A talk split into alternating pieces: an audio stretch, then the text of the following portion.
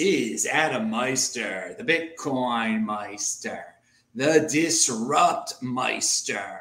Welcome to This Week in Bitcoin and beyond. Oh, yeah, we're changing it up here, okay? Today is July the 27th of 2023. Strong hand, long term thinking. Bitcoin is the next Bitcoin. Bitcoin always, always returns to its all time high. This is where the big boys play. All right.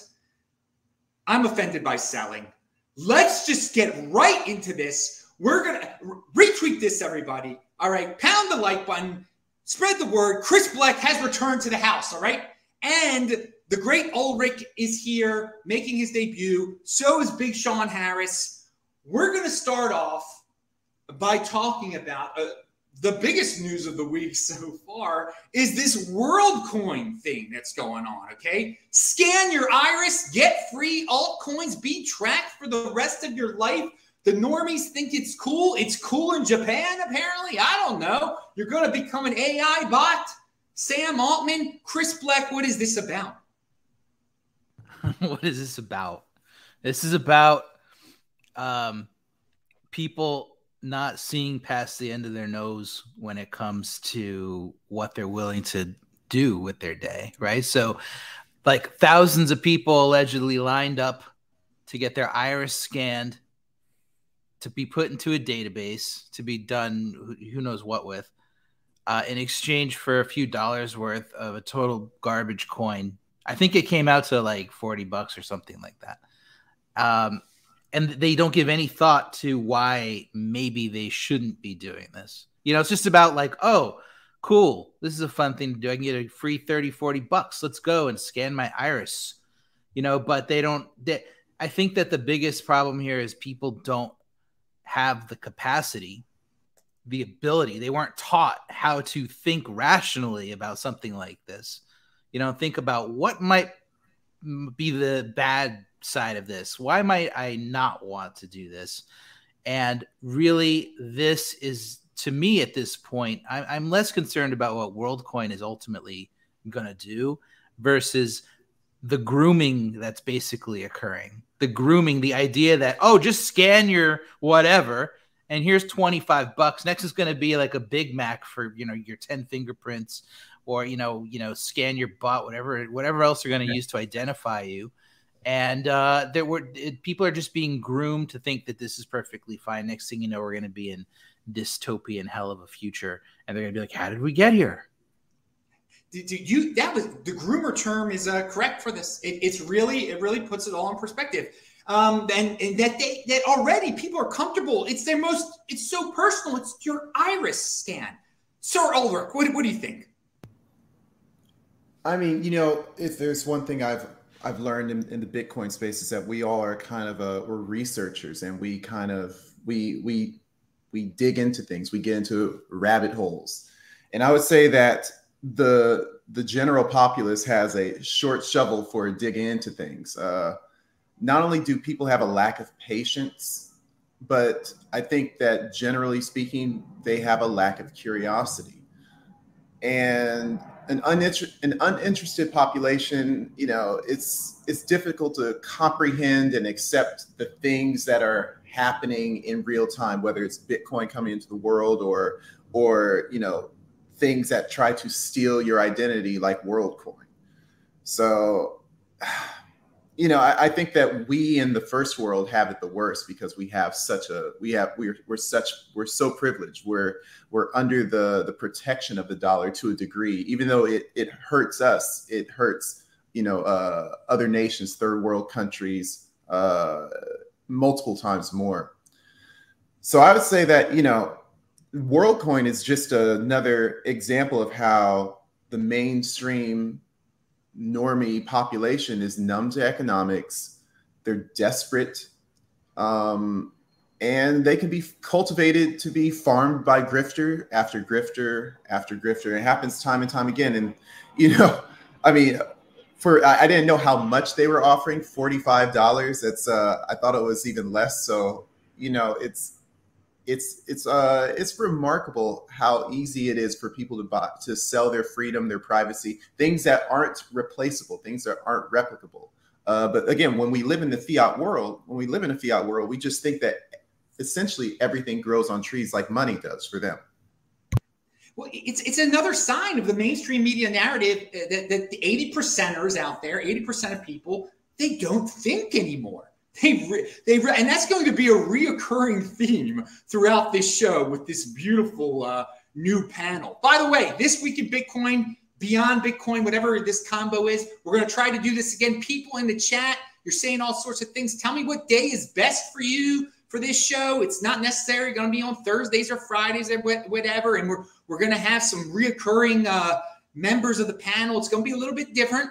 Now, uh, a, a, big big Sean Harris, welcome to the show. And uh, I mean, what, what's what's your take on this? I I, I want to add that you know I try to paint a positive spin on all this. That maybe some of these people, these normies, they'll get this. They'll realize eventually that they're totally trapped in cattle, and then that will wake them up to Bitcoin. I, I don't know. I'm, I'm, I'm trying to put, put a good spin on this, but I mean, these dudes are volunteering so much of their personal information to Sam Altman, who's got like a, a mad AI uh, project going on, and we'll, we'll talk about that later. But uh, Sean, what's your uh, what's your take? Well, first of all, Bitcoin Meister, thanks for having me on. And uh, yeah, I think that is it's really interesting, right? When you're looking at this WorldCoin that's going on and how people are just lining up to offer over sensitive information, it just shows the fiat world, right? I think that's that is fiat just builds on itself and builds on itself like a snowball, the same way that Bitcoin does. And until you really feel that pain, then you until you get rug pulled, like what you're saying, then you don't realize the need for sound money. And and that's what's going on. Is I mean, and you see it in more than just people lining up to scan their irises. I mean, how many OnlyFans girls are there out there? How many other things are going on where people just give up? They give up sacred parts of themselves for a little bit of cash and they don't think about the long term repercussions. And I think people should be free to do whatever they want to do. Uh, but I think a lot of people just don't think about what the long term effects are of those of those actions for just a little bit of money. And and that's what Bitcoin's bringing back is bringing back the thoughts of hey maybe not even just uh, bringing back that that low time preference, but just the low time preference thinking too what are the effects of my actions? And I think that's something that, that we're going to start seeing as more and more people get rug pulled from all types of fiat, including WorldCoin. Yeah, long term thinking is gone from this world.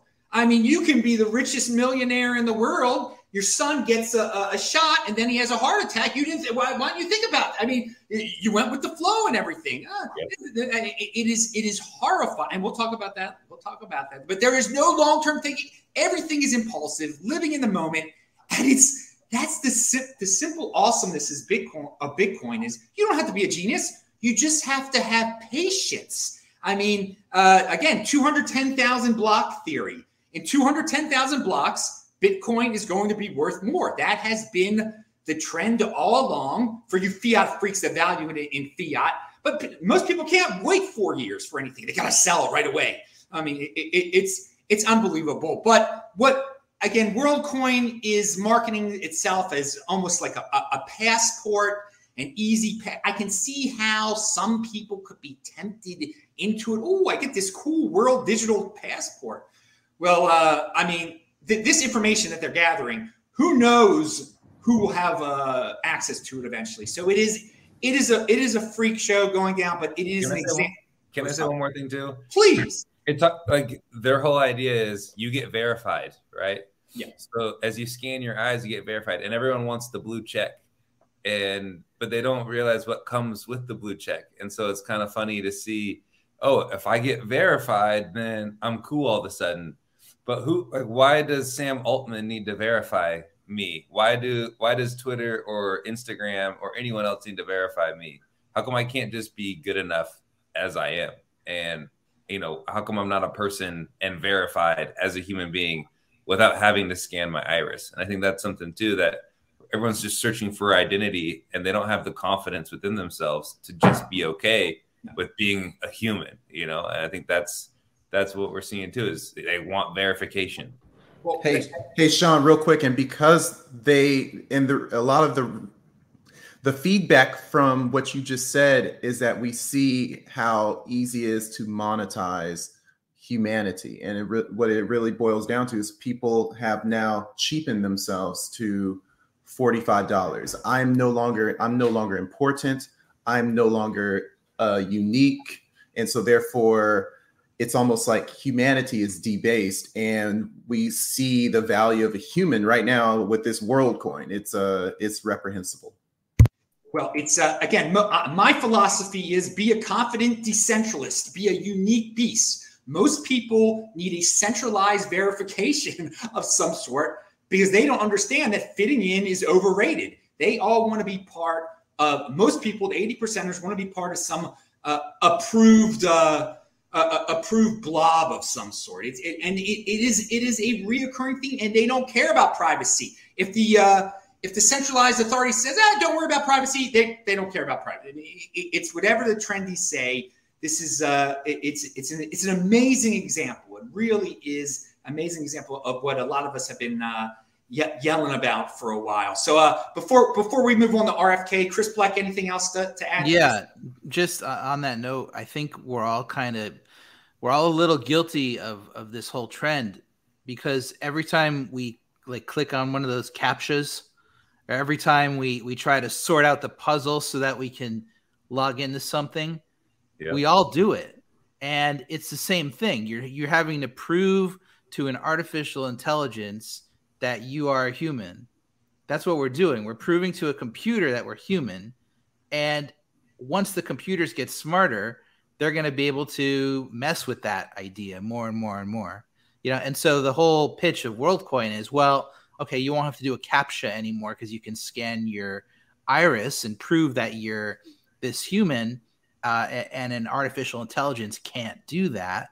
Um, so we're kind of already bought into this system. So the real question to me is how do we escape that cycle? Like how do we get out of because it's only going to get worse. We all know that. Worse as, as AI gets smarter and fakes being human and stuff like that.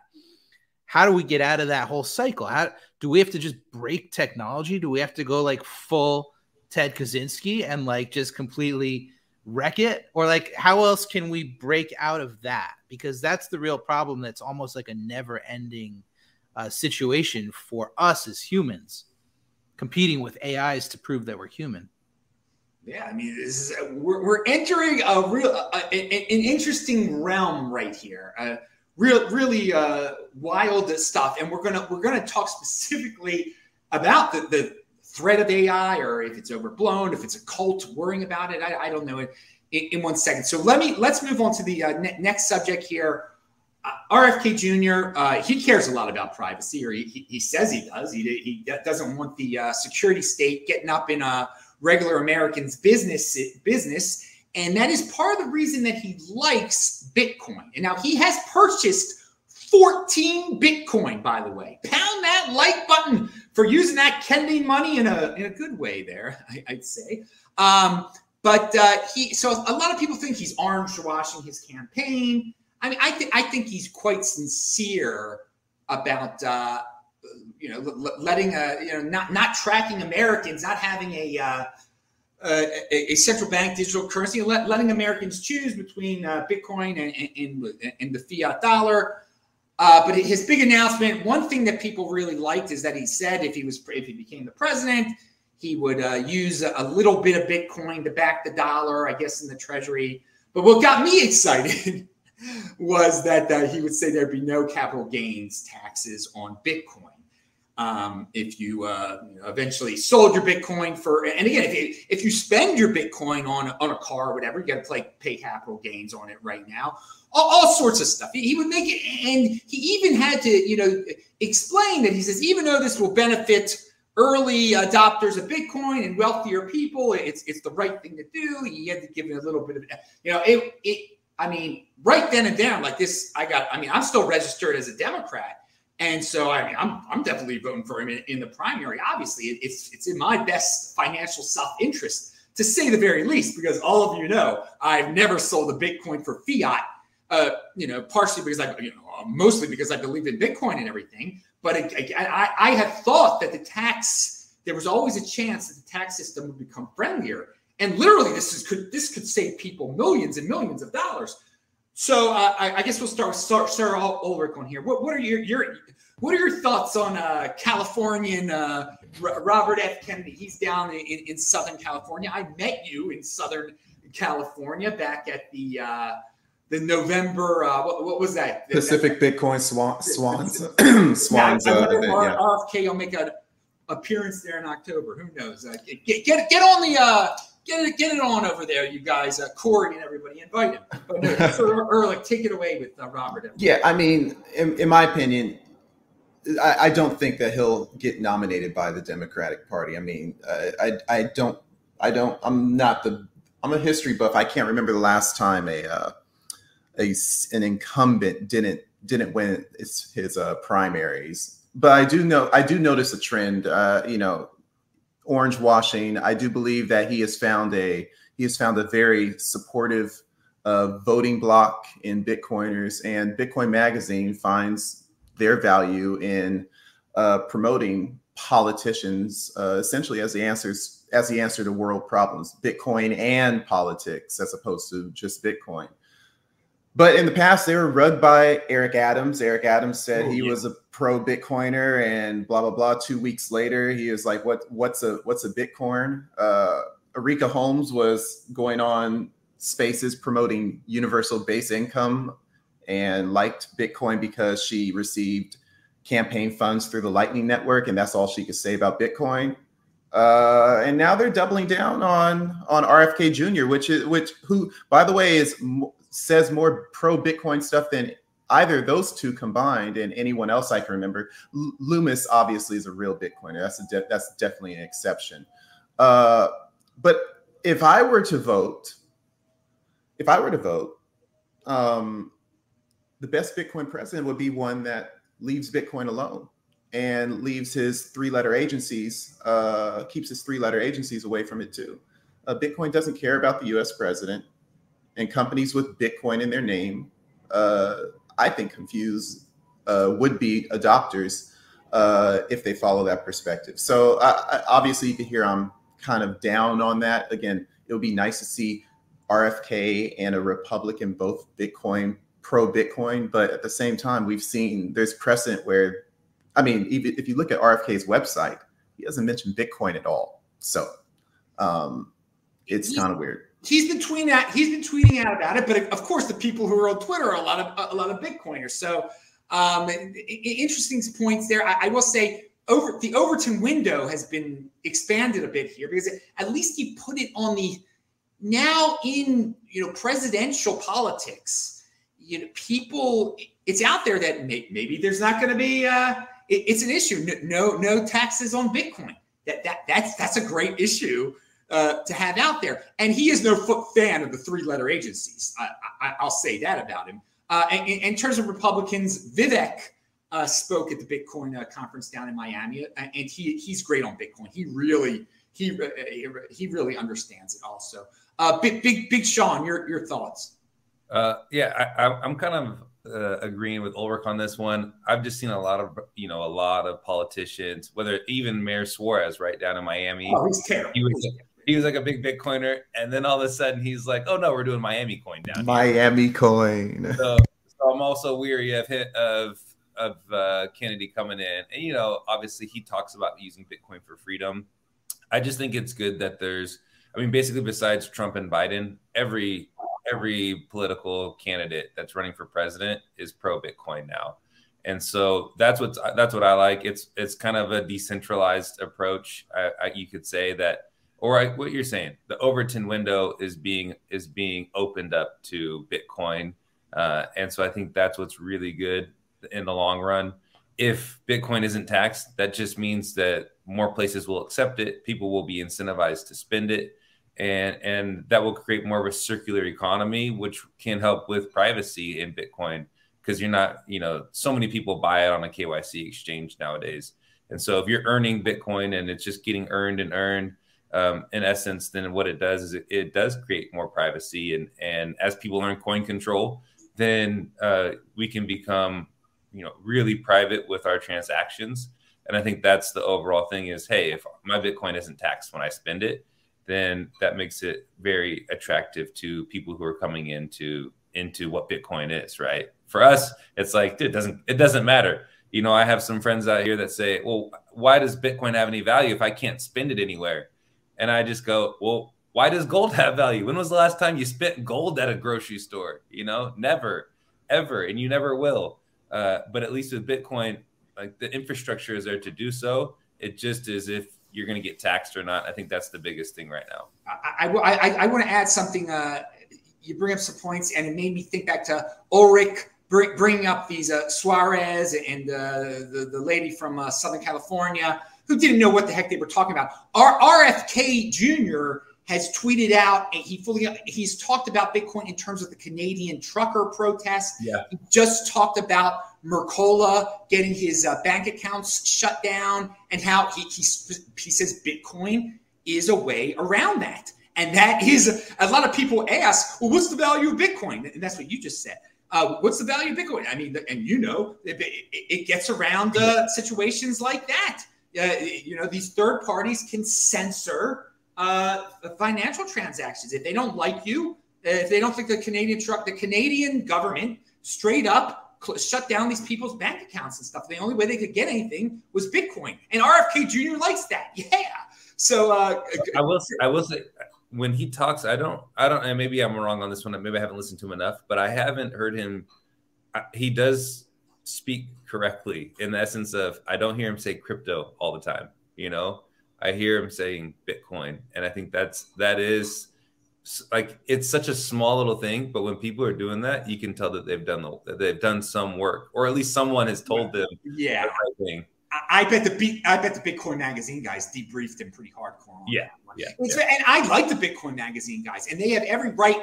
I mean, it is pretty obvious what's going on here with them. Though. I mean, they really like him. I mean, it's it's uh, it's quite amazing. But uh, Chris Blec, you haven't said anything. Uh, please uh, chime in. Um, with regard to RFK, um, I, I think he says all the right things. I think that he his a lot of his beliefs align with mine. Um, some of them don't, but a lot of them do. But my problem with RFK is I'm not sure what he's really trying to do. You know, like if if if I wanted to um, run for president as a Democrat, the last thing I would do is launch a campaign against a sitting Democrat president um, who you know is running for a second term who you know has the power of this establishment behind him that's already completely destroyed um, more independent minded Democrats like Bernie Sanders and and people like that, and think that I have any shot in the world of winning. So I just don't think he launched this whole thing thinking he was going to win. Maybe he's trying to secure a position with whoever does win. If it's a Republican, maybe he wants to be a vice president. Maybe he wants. I heard DeSantis was offering him like a head of um, uh, what something. DeSantis offered him like a cabinet position or, or said he would consider him for it if he won. So uh, maybe that's what he's going for. I just am not now. He the good thing about his campaign is it's it's making people talk, like it's getting the word out about a lot of issues. But I agree with what Ulric said before with regard to policy. First of all, the president can't just eliminate capital gains like legally. He needs Congress to do that, right? Secondly, um, it, it, I don't want Bitcoin mentioned in any laws. I want laws that I, I think that adding laws to solve problems never works. The idea is get rid of laws, get rid of laws, get rid of capital gains on on certain t- classes of assets. You know, get rid of um, any law that that includes the word Bitcoin where it's prohibited, or uh, you know stuff like that. I think that that carving Bitcoin out in legislation specifically designed for it just gives makes it a bigger target later. You know, because then more stuff is going to be added on. It's always the way it works, and so like with a libertarian mind looking at this, you got to understand that it's better to have like less is more when it comes to law. With that being said, I'd love to see no capital gains. I'd love to see, you know, it not being taxed when you spend it, stuff like that. But um, I don't know if if one single president who's probably not going to win anything is is going to do that. Uh, so, are you one of the guys that thinks he should run a third party if he was going to run? I think he'd have a way better chance. You know, I think he'd have, a, you know, at least he'd have a campaign. At least he'd get on the ballot, like to run. He's not even going to get on the ballot. And after he loses the Democratic nomination, it's not he can't run independent. Yeah, he so can. he eliminate. Yeah, he I thought he the I thought I, I'm okay. Maybe I'm wrong on that, but my understanding was that once you lose um, a nomination, once you run for an official party nomination, you can't then turn around and run. It, it depends on it, it depends on the dates and everything like that. Uh, you might be getting on a certain states have that rule rule like if you, Okay. you lose one one thing, you can't run as a third party. A, a- another double dipping, it's called in Maryland, I, I believe. Um, but uh, Isn't no, the I- idea that by the time they they have the primary, it's past the the deadline?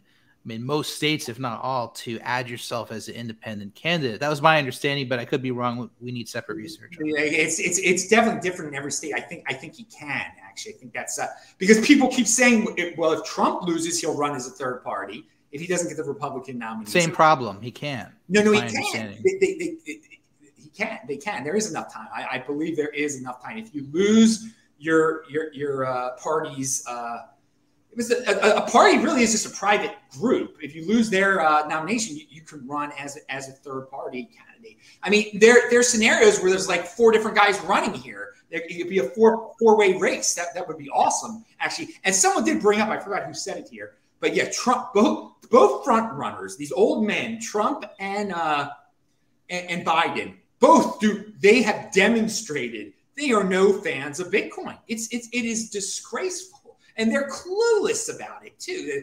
Uh, I mean, uh, Trump They're takes like a, Trump takes this patriotic thing, like the dollar is our. I mean, it, it, it's insane. You know, it, Dollar hegemony. Yeah. that's why people call him a fascist. You know, for, for the country, you must love the dollar. God, it's it's so cringeworthy. But he doesn't. He's not. He's he's not thinking uh, uh, on, on that situation. Now, now another thing. Um, you know, pe- people even knowing about this is is a bit. RFK thinks he's going to run. He's going to contact. All these people are going to be watching his podcast, and he's been on so many podcasts. So all of us here are in the Twitter Twitter digital realm. So we know so much about him. But I mean, like my mom, you know, she, she's around 70, and there are a lot of women that are like 70 and over, okay? They, only know the mainstream media narrative. They don't even, I don't think they even know he's running for president. And do you know how many of them vote? They have nothing better to do all day.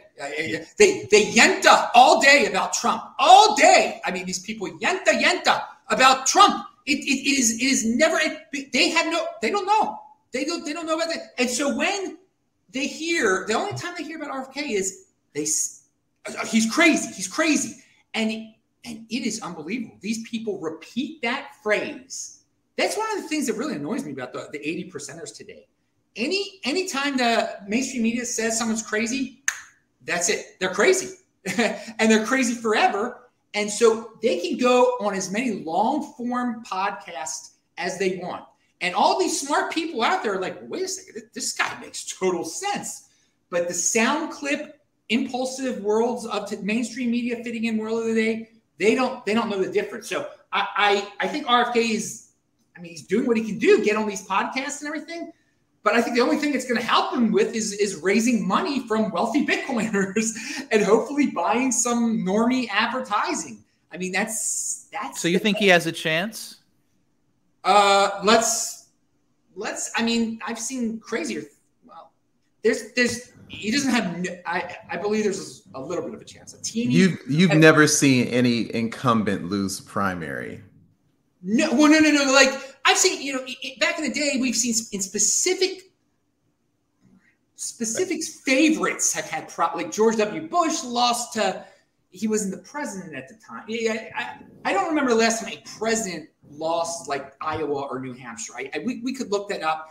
His only shot, I mean, his family is from Massachusetts, is winning the New Hampshire primary because Biden is making the South Carolina one the first one, but North Carolina, I mean, excuse me, New Hampshire still might have theirs first. So there's all this, you know, if he could get some mainstream media attention, eh, there, there's some scenarios where he could I mean- get I mean, some no one momentum in the early one- primaries. no one thought Trump would win, right? Like it, I thought that was a prank when he first came out and said he was running for president. That is true. Yeah. you know, so like anything's possible if you can get enough, if you can get enough just momentum behind you, right? And it seems like it seems like what I've been seeing is even Fox News is somewhat favorable of of Kennedy, and so like you see those little things like that, he might he might get enough people to vote for him just just because they may not like Biden or you know whatever it may be.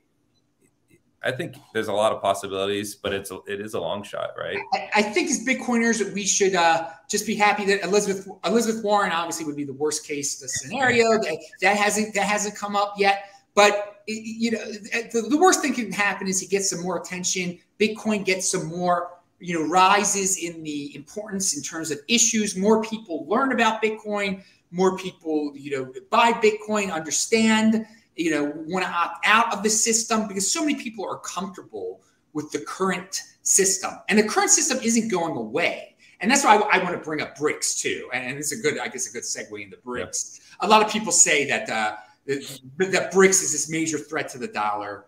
And I've talked about this on my short Twitter videos. Follow me on Twitter at TechBalt, T E C H B A L T. Follow all these guys on Twitter. They are all linked to below. But on, on something that I've, I've gotten from uh, South Africa, from people on the ground in South Africa, they can't keep the power on in South Africa. Every single day, the power, the electricity goes off. And people, then some people tell me uh, uh on Twitter and all over the place, all the doomers are out, out there, BRICS are going to overtake the dollar. Do you know what S stands for? It stands for South Africa, okay? They can't keep the electricity on.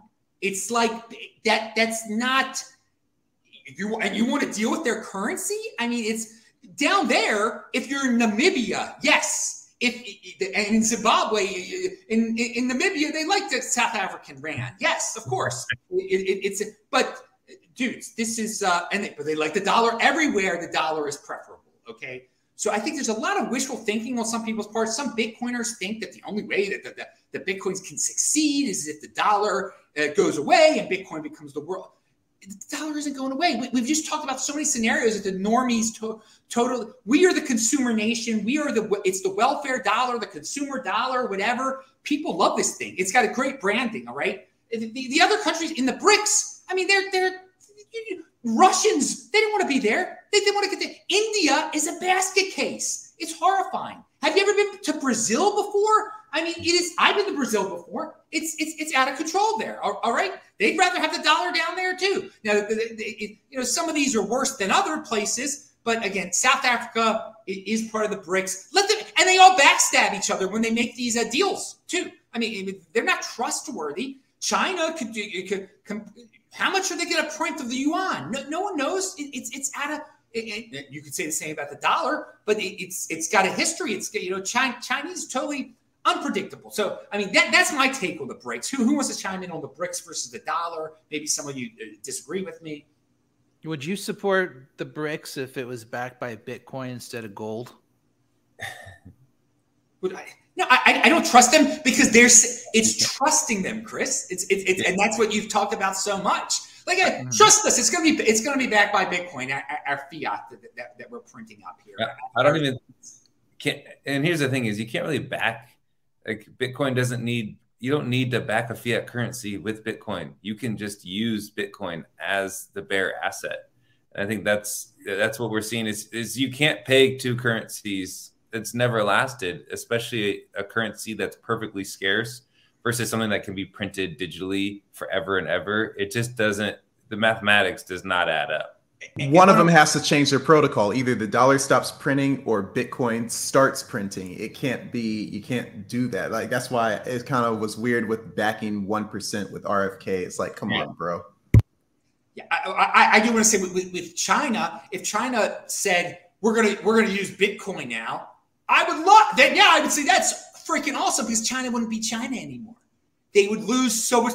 They would it, it, it their people would be free. It would be great. It would be awesome. They're not going to be. None of those countries I just mentioned will ever, uh, well, not never say never, but in their current configuration, they are so corrupt, so power hungry. They won't let, let, let, Bitcoin back or uh, be, be their currency or anything like that. But that, it's not even a question of that. I think I think what people are saying, they hear these news bites about how, how the BRICS are, are, are challenging the dollar, and, and they really blindly believe it. And those, and, and again, so many people live in those countries, but I mean, half of them want to get the heck out of those countries if they could get out of those countries because of be, simply because of their government. So I think, uh, I think there's something that's that is important to to mention though, and that's and sorry, Chris, if you're gonna go. No, you go first. Um, I, I just think you know the beginning of 2022 when Russia invades Ukraine, right, and then all the sanctions start uh, from the United States to Russia. I think that was was almost like the warning shot heard around the world, where people go, okay, every country realizes that the U.S. can weaponize the dollar and that we can turn off and shut off the dollar anywhere in the world. And I think that's what the BRICS countries were recognizing. And it's basically like, hey, maybe we should form an alliance so this one country doesn't have all the control over us and can't weaponize their currency against us. But then the issue becomes, well, who do we trust, right? And so it's it's the whole game of if I, I can't trust my enemy, but can I trust my friend? Because what if they flip on me and turn to my enemy? and and I think that's why as Bitcoiners we realize that the economic game theory ends up in a money that is neutral, that's not controlled by anyone, that is decentralized, which is Bitcoin. So if the BRICS countries decided to do something against the dollar, it would be hey, let's just adopt Bitcoin, right? Like that would be the, their solution. That is the solution to their problems. Let's adopt a, a, a money that isn't controlled by the United States and isn't controlled by any of us and that's something that we can actually trust in because it's trustless chris you were about to say something yeah a lot of it was what sean said you know i think that the the I, I hear what you're saying about the lack of trust that we should have in in those countries um, but then you know you compare that to the us and the way that the U.S. has handled the dollar and had, how it's handled affairs with with Russia and other countries like that. And it's like the U.S. has caused this problem. So when you look at the U.S. dollar and you look at the way it's been manipulated and, and basically ruined by by our government, and you compare it to BRICS, which yeah, the you know okay, China, India, etc., South Africa. Um, but they're actually trying to build a currency backed by, uh, according to them, by a hard asset, you know, even though you, you can't really trust them with what they say. But when you look at them side by side, it becomes a harder decision, I think. It's like, what's better? They're both horrible, they're both awful. So, like Sean said, like Bitcoin is uh, the right answer, you know, um, at least when you're looking at those two options. You know, Bitcoin as a, a neutral um, option is is favorable in my opinion. There are still problems with Bitcoin uh, with regard to using it on that level. You know, especially when it comes to the political nature of, of hard forks and stuff like that. I mean, there's so much that would need to be thought through um, before you know before that were to happen on a national level. But I mean, we can't just act like the U.S. dollar is is really any better or requires any less trust than a BRICS a dollar, whatever you call it, would. All right. Um, well, now that I got Chris on here, let's uh, uh, move to a, a different uh, subject matter. But before we do that, everybody that's watching this live, pound that like button. You can ask questions, do the super chat. We only need, I think, 68 more dollars for me to do another one Bitcoin show soon. We raise the funds for that. So type in uh, Bitcoin Meister, you got a question, or just do a super chat. Uh, we'll, we'll answer your question. We, we, we love it. All right, so let's uh AI. Let's talk about AI. Is it just a disaster cult? I mean, there's a lot of people in Silicon Valley that eh, have made it their religion almost that uh, we, we we must force these companies to slow down. I know we were we were ripping on Sam Altman for the eye scans, um, but I I I do give his company credit for being in this uh, making progress. Um, I'm not an enemy of uh, these private uh, corporations that are you know innovating with AI, and I don't think they should be held back at all. I don't believe that they're going to the end of the world is going to come from this stuff. I think the innovation that could come could very just extend their lives immediately. And I just say balls to the wall with it, baby, and just let it rip. Let let it let it let them try to, to, to do this stuff. I mean, they've got financial incentives to, to, to create this thing uh, to, to be so innovative that it's the greatest thing ever and they'll become multi-trillionaires. Uh, that that's the way I look at it. But there are so many people out there. You go to the podcast, and maybe it's just clickbait stuff. Just it, it gets you the clicks and everything. But it's just doom and gloom. We need, you know, Yuval Noah Harari. We need a centralized agreement from all the governments across the world to limit this because it is different this time. And I am the wise philosopher king. And all right, so Chris, like you, your your thoughts on AI and it's is it a threat to humanity and what's going on? It's a threat to liberty, as is every form of technology. And I think you know my my nature leads me to think adversarially about this kind of stuff because the the bad stuff happens more than the good stuff happens. And I think that this type of tech is very clearly going to give people that want power, it's going to give them more power to micromanage every aspect of our lives, you know, down to once this is all linked up with like the printing of fiat currency and the whole idea of a CBDC where you don't have a, a bank account with a private bank, you have an account with your government and they can add, delete, freeze as they wish. They'll be able to do that within one millisecond of you missing your vax appointment.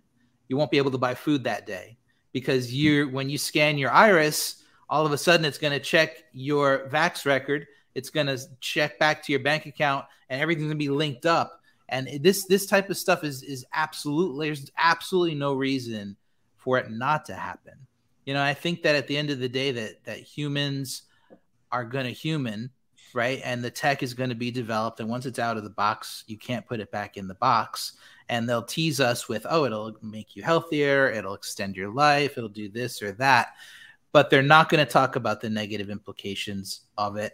Just like that, you know, when the internet was forming, people were talking about well, bad things might happen. People might get addicted. People might, you know, feel isolated. People might feel this or that. And now we have record suicides, and we have record we have we have we have people that are so mentally ill that they think that they are literally in the wrong body you know? Like we have all of these horrible trends going on in our culture.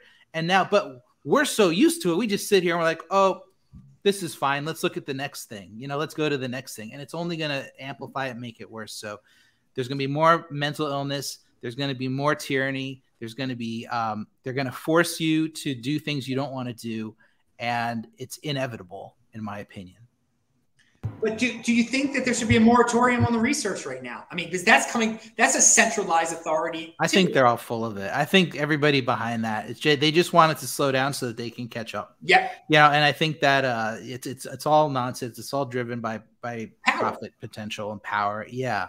And they, they all are working on stuff. And we're already, look, we're already knee deep in AI. You look at what you're doing today. You came to this call because your your phone went off and told you to come here, and you know it's like we're already we can't live without it. You know, so it's just it's the next level is what they're working on now, and somebody wants to be the Steve Jobs of AI and have that ownership for the next 20 30 years.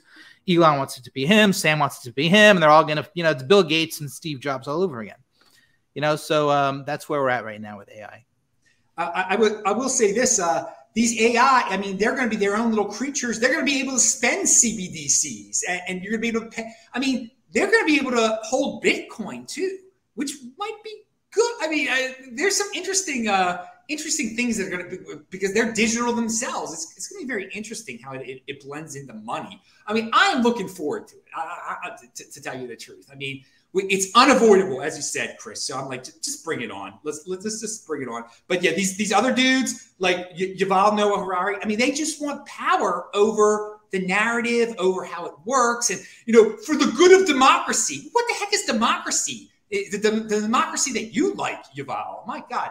Okay, uh, Ser Ulric, or uh, you chime in now. Yeah, who, yeah, that's fine. I can chime in. Um, yeah, in my opinion, I see AI as a when we go back to 1900 you know 1902 you know you're building a you're building a pool and uh, you get 25 guys with a shovel and you start digging. Um, and then maybe 20 years later maybe 15 years later you start developing tractors and bulldozers. And it essentially takes away the need for 25 for 20 people and a and a and a pick. Uh, and they were scared of that at that time uh, back then when electricity was coming around uh, there were all types of doom and gloom uh, stories and, and narratives about how electricity would essentially uh, ruin our lives. Now, have people died because of electricity? Yeah, you know, I think my I think my great grandpa was electrocuted uh, building the uh, the 110 freeway in LA. What I would say is that when you fast forward to the internet, cell phones, uh, as we get more as we get more access to people all over the world, we do get to see the things that are bad in this world more apparently. And whereas like those suicides that Chris was mentioning, whereas people questioning their gender, uh, that has that helps the internet helped that out yes because people could could validate their their their fringe rationale and look and find that one person online that says the same thing they do and then all of a sudden they do it. So when people are uh, uh, killing themselves online uh, it's been it's been proven that when people see that that they're more likely to replicate it and you couldn't see that if the internet wasn't around. But as we see with technology we do know that technology is is a deflationary force uh, and that deflationary force can enable humanity to live out in abundance. Uh, and honestly if, it, if we tie bitcoin which is the technology with other technologies and leave out the monetary debasement, which is fiat currency, what we would see is the net positive for the common man living in a more fruitful, abundant way, saving their time. And if we can save our time, maybe we could use our time to dig into rabbit the right rabbit holes a, a bit more. Maybe we can learn things that are edifying to the human race, to the individual. You know go learn go learn about your religion. Go learn about art. Go go research you know science in a in a in an in an objective and uh, positive way. So long story short i think ai is one of those things in the long line of discoveries uh, bitcoin came before it we have ai i think there are going to be bad things that come from it but i do think it will still be net positive uh, big sean harris we got a, we got a comment here from marco Esquandolez. Thanks for the five bucks, dude. Pound that like button. We need privacy laws that protect us from AI and CBDC and spying. Hmm. I don't, I don't, well, the government shouldn't be doing that. All right, so Sean Harris, what's your thoughts on uh, AI and do we need privacy laws that protect us from AI? I just think we need to to just make sure, like we we've said all along, right? Just make sure that we're not swapping out our freedoms for convenience and I think you know that's you know is the government already spying on us? Probably, yeah. We carry a phone with us everywhere we go. Right? So are these laws like these laws are just going to be bigger honeypots for the government to use themselves or for their agencies that they have? So, in my opinion, I think it's it's on ourselves personally as, as we discover new technologies, just to make sure that we're not throwing ourselves in there because it's convenient and then not realizing what freedoms that we're giving up along the way and and i think that's i think that's like the age old story of humanity is oh things become more convenient. Oh so we just we're just going to use this and not think about well am i giving up something that is valuable to me that i don't realize is valuable to me until it's gone? And and with ai maybe i'm the paul krugman here. I don't see i mean i don't see ai yet to like that sci-fi disaster you know, where it's learning from itself and it's continuing to learn and it's growing without a human put doing input. Um, but maybe I'm just not as versed in AI yet, and um, I'm sure you guys might know a little bit more about that. But I've just, you know, obviously I've tried out Chat GPT and the Midjourney and all that.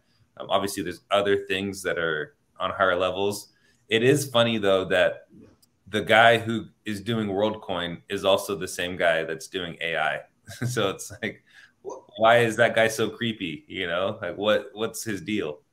Well, I mean, that's the point. He's going to feed all of the uh, WorldCoin information into his AI. People yeah. don't get that. I mean, the, AI is. I mean, that's what they eat. They eat information. The more, so all these companies are interested in it. you give your information to Facebook, Google. So I mean, it's it's a it's a vicious cycle. Whatever. Um, it is what it is. We're talking about the, the the real news here. I want to say. So I want to talk about maybe some people out there think that the normies are getting too close to realizing that you know maybe this quote unquote system that we all live under is uh, there's some issues with it. So we've this week there were some hearings about UFOs and uh, all of a sudden, I mean, five years ago you would have said, "What the heck?" But now, is this just a distraction? Uh, I mean, is this a, a big psyop by the, the FBI, the CIA? I, I don't know. NSA is. I mean, is this just to, to, to keep? Is this bread and circuses? Any anyone want to chime in on that? Yeah, it's a distraction. It's a bunch yes. of nonsense, and uh, they don't want you thinking about a bunch of other things. There's yeah. been very little, if any, reporting on this dead body that was found on Obama's backyard in Martha's Vineyard. Uh, yesterday, I saw a video of, of, of, some naked woman standing in the middle of a freeway in San Francisco, literally shooting her revolver at cars that were passing by. Like, there's all this stuff going on that, and then the, they, we got UFOs over here. It's just like there's this constant need for shiny objects for us to look at and it's it's it's not just the government it's the media. The media wants us to look over here look over here look over here. You know so at the end of the day it's not just about um it's not just about like a, a psyop to to convince us that things are one way when they're actually another way but it's the media just trying to survive and keep people interested in in the news you know? And so um there's a combination of things going on but yeah it's ultimately a distraction yeah, and uh, well, I mean that, that leads into another big story of, of the week that people know about, but then you're just supposed to say, "Oh, that's normal. It's normal for uh, a peak athlete at 18 to uh, almost drop dead, to, to, have a heart attack." Uh, uh, on the basketball, Bronny James had a heart attack. I mean, that's he, he's a, a young guy that I mean, we, we've heard about the heart conditions increasing for young people who took a, a certain shot uh, at a certain time, but it, it, the, the media, uh, government, they don't want to talk about it. So I, I threw two two red meat things out there. To, you, my other two guests, uh, you you could comment on either one real quick. Let me chime in. So I I am someone who has so first of all, Bronny James didn't have a heart attack; he had cardiac arrest, which is there is a difference between cardiac arrest and a heart attack. Um, I mean, a heart, a heart attack is when know, an artery clogs up, and cardiac arrest is more your heart is based off of these electrical palpitations. And so it just starts beating really fast or irregularly, and then boom, stops. Um, and I've seen that happen. Uh, back in 2012, I played basketball up at Utah State, and one of my teammates suffered cardiac arrest on the court during practice. And, you know, it's something crazy to watch. Um, but when that happened to him, you know, he went to the hospital. Luckily, uh, they revived. Well, they revived him right on the court. Uh, started his heart back with one of those uh, AEDs. Pumped, and his heart started beating again. He went to the hospital. Was in a coma for a couple days. Woke up. They put a device in his chest just to monitor him. He did a bunch of stress tests, a bunch of blood work, and they couldn't figure out why why that happened to him and that was kind of crazy. Something that they do say is there's this thing called commodio or commotio cordis. I don't know how you pronounce it, um, and which is like basically a big hit at the right time when your heart is beating. Hamlin. Um, yeah, that's what they say happened to Damar Hamlin. I don't know. I don't know if they even know. And I think cardiac arrest, when that happened to my buddy, it it took me down a different type of rabbit hole back then that I didn't realize and you know he was going to these events where there's been there's tons of people that are just normal healthy people that do have cardiac arrest. Now i myself i am unvaxxed. I didn't get the i didn't get the clot shot. Um, and so it makes me think though you see more heart conditions you see more things happening. Um, and maybe he maybe it's just making it easier to get something like like a cardiac arrest because we largely didn't know why people were getting it in the first place. You know, like it's just kind of random. You know, some people get it when they're playing a sport. There's some athletes that'll get it when they're just by themselves in their homes and they just drop dead. And so it is a weird, you know, cardiac arrest is a weird uh, thing that's been going on, and maybe there's a couple of different reasons why. You know, maybe it's because overall, like all vaccines in general, or maybe it's because athletes are getting stronger, faster, bigger, and they're putting more stress on their hearts than they've ever done before. I, I, I don't I don't know, but I, I, I don't want to say that it's just the vaccine because I saw this happen firsthand to one of my one of my good friends way before the, you know this vaccine was around. And but I'm not going to say that the this shot, the vaccine, isn't causing that because uh, I imagine there's probably a lot of adverse effects going on right now. Well, this is the thing. This is what RFK brings to the table. Why don't we discuss? We should be able to yes. discuss these things. We should be able to discuss autism yes. rates going up. Okay, we should be able to. Dis- you can't just be. He's crazy. He's crazy. He's crazy. That, what people would just say you're crazy for saying. I mean, that, yeah, that's what, well, well, it's like in COVID, right? Remember in COVID when when if you tried to question anything, you were silenced or banned, right? Like, hey, maybe we shouldn't do lockdowns. Oh, this guy's this, you know, or maybe we should maybe we shouldn't use a vaccine that hasn't been tested. Oh, they've been building this for 20 years. Well, well, it seems like they just built it in six months, you know? And so I think there's a lot of those things where we should at least be trying to have conversations about this and going and and looking up studies and trying to find numbers and trying to find causes of things because if it because if these things are happening shouldn't we look for a way to prevent them like that is the overall thing hey if bronny james could have prevented cardiac arrest well wouldn't we want to know what caused his cardiac arrest so we could know how to prevent it and, and prevent it in other athletes that's the whole idea, and, and not just silencing people. So the one thing about him that's very interesting is since he's a, such a huge prospect, he has had the best medical examinations in the world for, for years now. They've got the whole sheet on him. So he didn't have some weird abnormality they saw beforehand. His yeah. father obviously has very good genetics. Maybe it runs in his mother's side.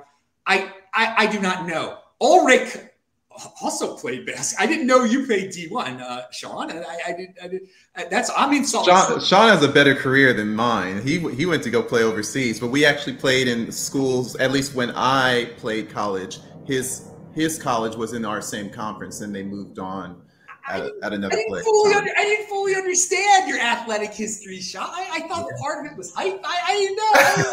I, I, don't know, man. I'm learning here, dude. You're Sean awesome. needs to take Sean needs to take a slight risk and play with me at the three on three at Pacific Bitcoin. I want you to make sure you got your knees all braced up and just see if you, you can be my ring. A wood court. If they got a wood court out there, I might consider I, it. But if it's that court garbage, bro, no, I'm not trying to. Scary. I'm not trying to tear an Achilles like Q did. Like a Q did. Yeah. Let me let me uh, chime in on a few on both the aliens and Bronny. Uh, so what, what Sean was talking about is correlation. I was actually going to say that yeah, there is a correlation between and a combination of us being in the internet age. Uh, what we see is now we have this shot in our world now, and then there was evidence that it did affect our circulatory system. Now you see that whenever a circulatory system kind of thing happens, especially with people that look like they're in really good shape, then there's a oh my gosh, what's going on? It was the vaccine. Well, you could you could point to Damar Hamlin, you could point to Bronny James, but uh, Reggie Lewis, who played for the Celtics in the early '90s, uh, All-Star caliber, he was supposed to take over when Larry Bird got too old, uh, died from the same cardiac arrest situation. Hank Gathers, early '90s, Loyola Marymount uh, guy is averaging 30 points a game in college, was essentially the best college player in the in the nation. Died went as a sophomore, junior, uh, cardiac arrest. So there is precedent. I will say that when you when you see the correlation between the the shot and and these heart conditions in famous people, you will the next time the government tries to infringe on our natural rights, which is our body. Mm-hmm. You may want to you might want to take a look at how the the elites react because even though they're going to tell LeBron, yeah, this has nothing to do with the vaccines, nothing to worry about, blah blah blah. He's thinking they, it. He's thinking it, and the next time they say, "Hey, we we have this injection, we want to put in your wrist so you can be so you can pay with your hand," you know, Amazon, Amazon, you know, Palm. The elites are going to be like, you know, maybe not. And then we should be following what do the elite people do? Are they going to cancel someone because are they, they going to cancel a B-list actor because he won't buy into the mainstream program? And we as Bitcoiners will pay attention to that. It's a sad thing that the normies who accept WorldCoin, uh, they're just going to say, "Oh, they're crazy," and so and they'll go along with the program. But with time, with these correlations, with these government infringements, I think smart people will continue to, to adopt this principle of we need to be separate from state. We need to be self-sovereign. We need to be sovereign individuals, and everything that government does for us is not necessarily good. And then, and real quick, Chris, and then I'll go on the UFO distraction. If UFOs are real, how does that change the government from stealing from us? Uh, so we just have we just have bigger things to deal with than if there's a UFO hidden somewhere in Area 51. Uh, if the UFOs are fixing the monetary supply, I understand. But as far as I'm concerned, it's just another reason to point people away from the fact that the government is continually debasing our values. I'm sorry, Chris, go ahead.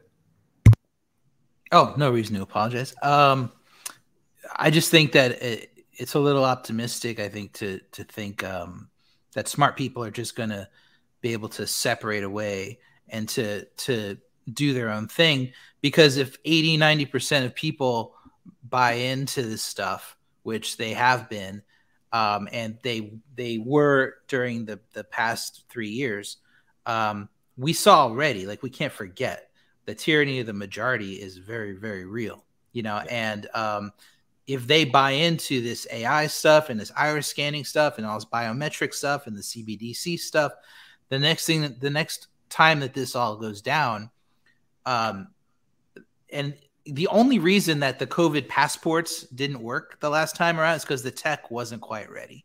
They weren't quite there. They were using these paper cards in a lot of cities and they just couldn't figure it out. But now they're all of these entrepreneurs, all these you know profit-seeking um, Silicon Valley companies are working on solving that problem right now for the next pandemic. They are working on it. They're working hard and they're trying to sell it to governments. So the next time a pandemic rolls along, they're going to be ready. They're going to already have our our biometrics in some way. And we we laugh at the iris scan, but we've all done fingerprints. We've all done you know different types of, of biometrics with the government. Um, we could face a situation where you miss that vax appointment, you have to get your iris scan enter the supermarket, and you can't get in, or you can't get into the emergency room because you you missed your your appointment. You know, so then we're gonna have to make some hard decisions if we don't have a parallel economy by then, which we probably won't, unfortunately, because that takes decades to build. Um, so then we're going to have to look at each other and be like, how the hell am I going to feed my family? You know, yeah, sure, maybe I've got 10 Bitcoin sitting over here, but I can't do much with it because the exchange won't work with me anymore because I said this on social media. You know, it's like we need to think through all of this from this adversarial point of view and think about how are we going to be able to survive the next pandemic when they get double crazy on us and they have all this additional tech that they're able to tyrannize us with. That's the kind of thinking I think we should employ. But I, I, I agree with that, I, and I think it won't be, in my opinion. I don't. I think if they try a pandemic again, I don't think it'll be. I think it'll be a different form of tyranny that we're that we're not ready for. That'll catch us off guard, and so I think we just have to keep considering the facts of, hey, this are we are we going to give up our our freedoms for convenience? And if and we have to keep thinking about that. Are we going to give up our privacy and our freedoms for convenience?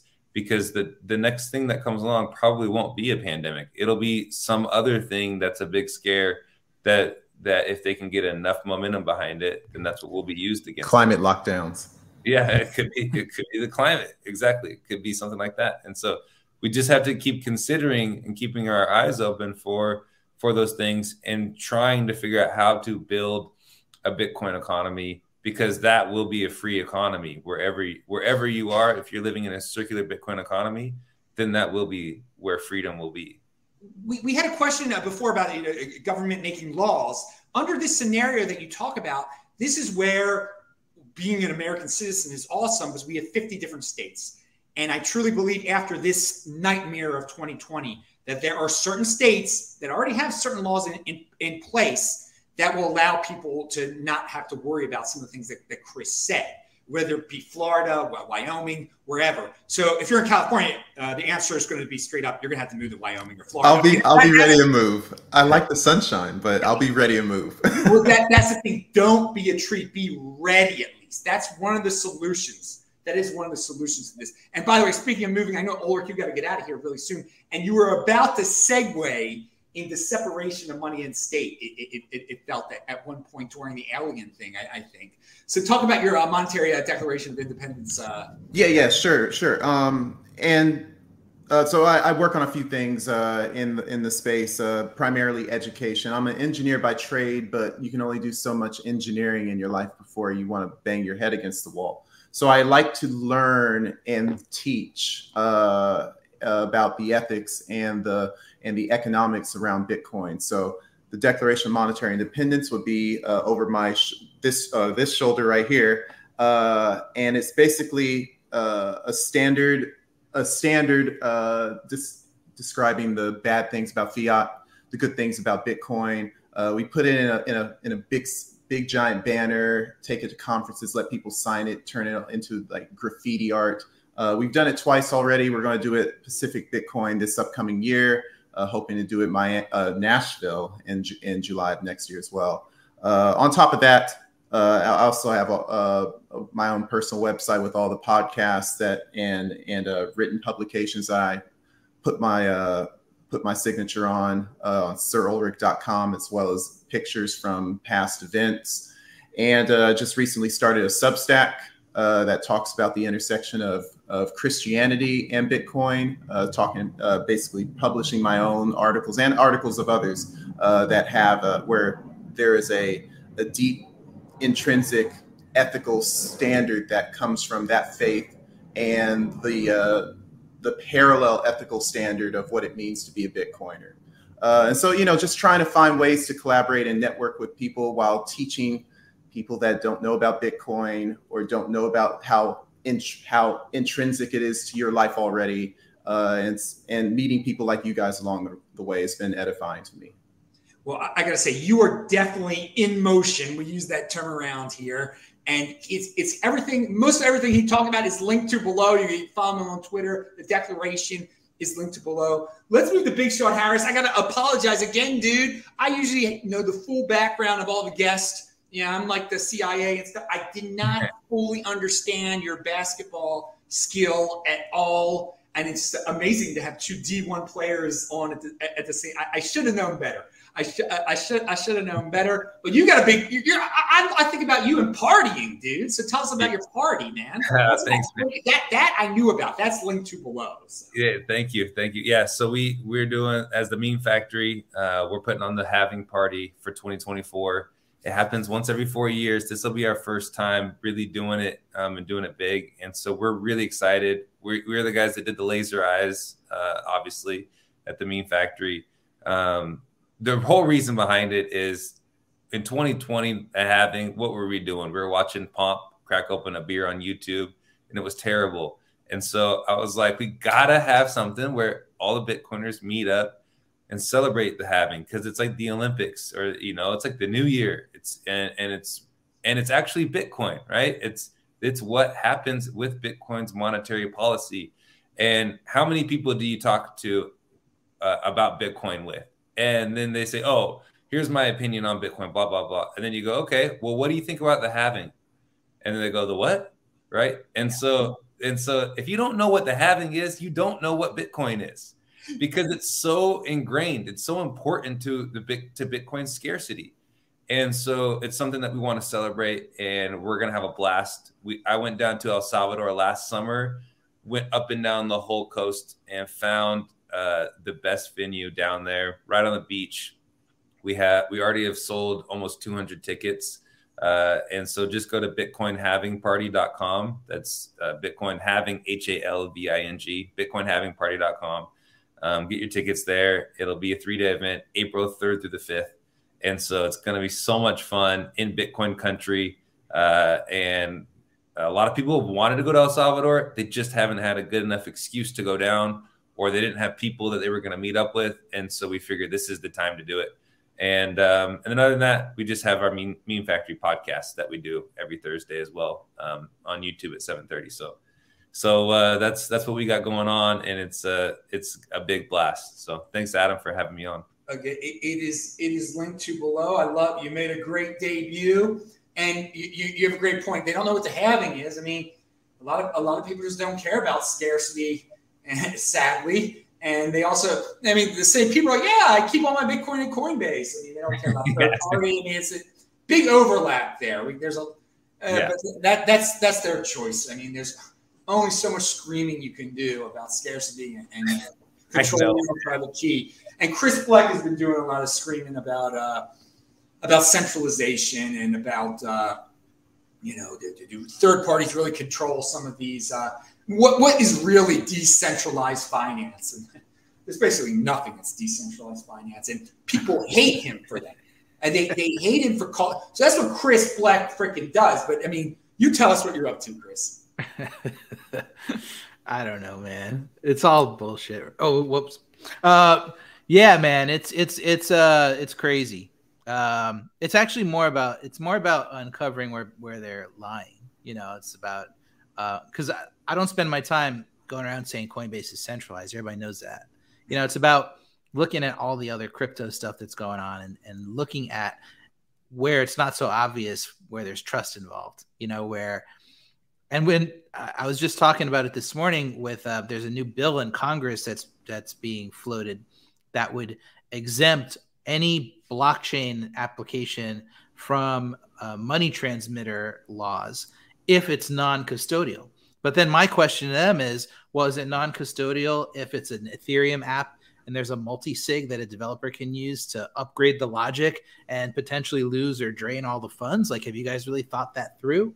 And nobody answers. So it's like just trying to raise awareness on these things because now we're in the, the phase where some of these scams could start getting almost protected by by laws that we think are you know well intentioned but in the meantime the you know blockchain association all these vc driven organizations are out there uh, with you know coinbase money and a16z money and they're paying off politicians to do these favorable laws. So there's all this stuff going on. Um, i have a new podcast that i launched. I have only launched uh, two episodes so far but they've been really awesome on a lot of these topics. Um, yesterday I just put out my second episode with Jameson Lopp, who's an original cypherpunk. Um, awesome conversation. It's called Chris Blec Conversations, and you can find it on all podcast apps. And my Twitter is uh, slash Chris Blec.